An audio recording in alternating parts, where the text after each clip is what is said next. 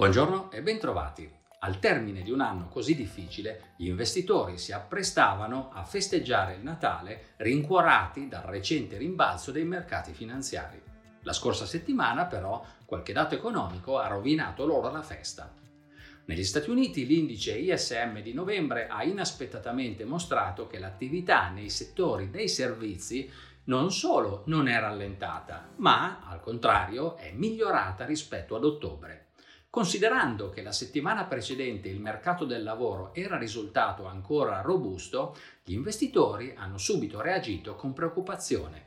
Sanno infatti che la Fed punta a rallentare l'economia per contrastare l'inflazione e dati come questi potrebbero convincerla a non ridurre l'intensità della stretta monetaria. Per quanto riguarda il rischio di inflazione, tuttavia, l'indice dei prezzi alla produzione ha portato sul finire della settimana qualche rassicurazione.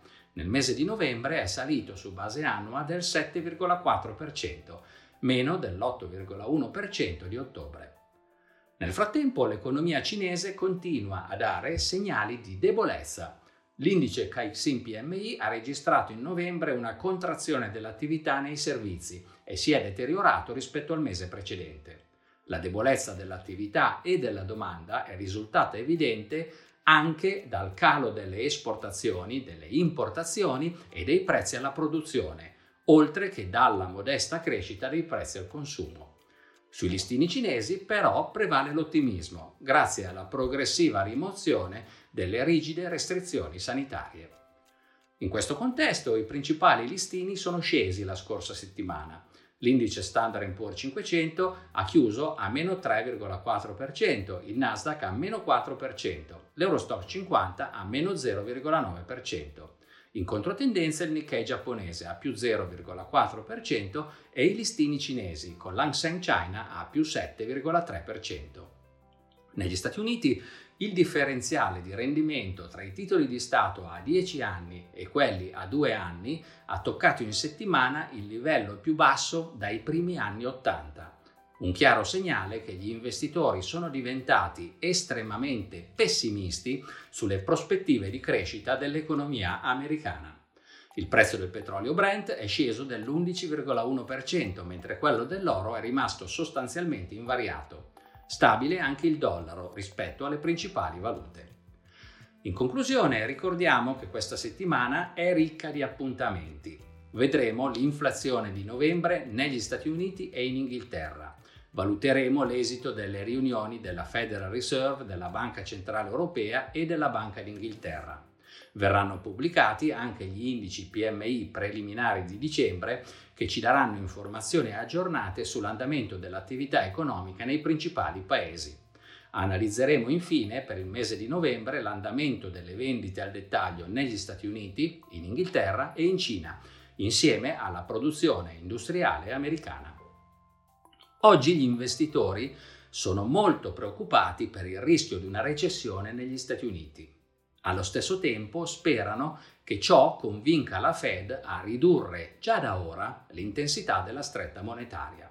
È stata questa speranza, insieme alla prospettiva di una riapertura dell'economia cinese, a sostenere i listini nelle ultime settimane.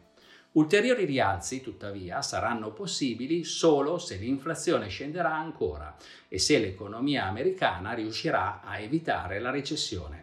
Questo è il motivo per cui questa settimana, così densa di dati economici e di decisioni delle banche centrali, rappresenta uno snodo molto importante. Grazie per l'attenzione, alla prossima!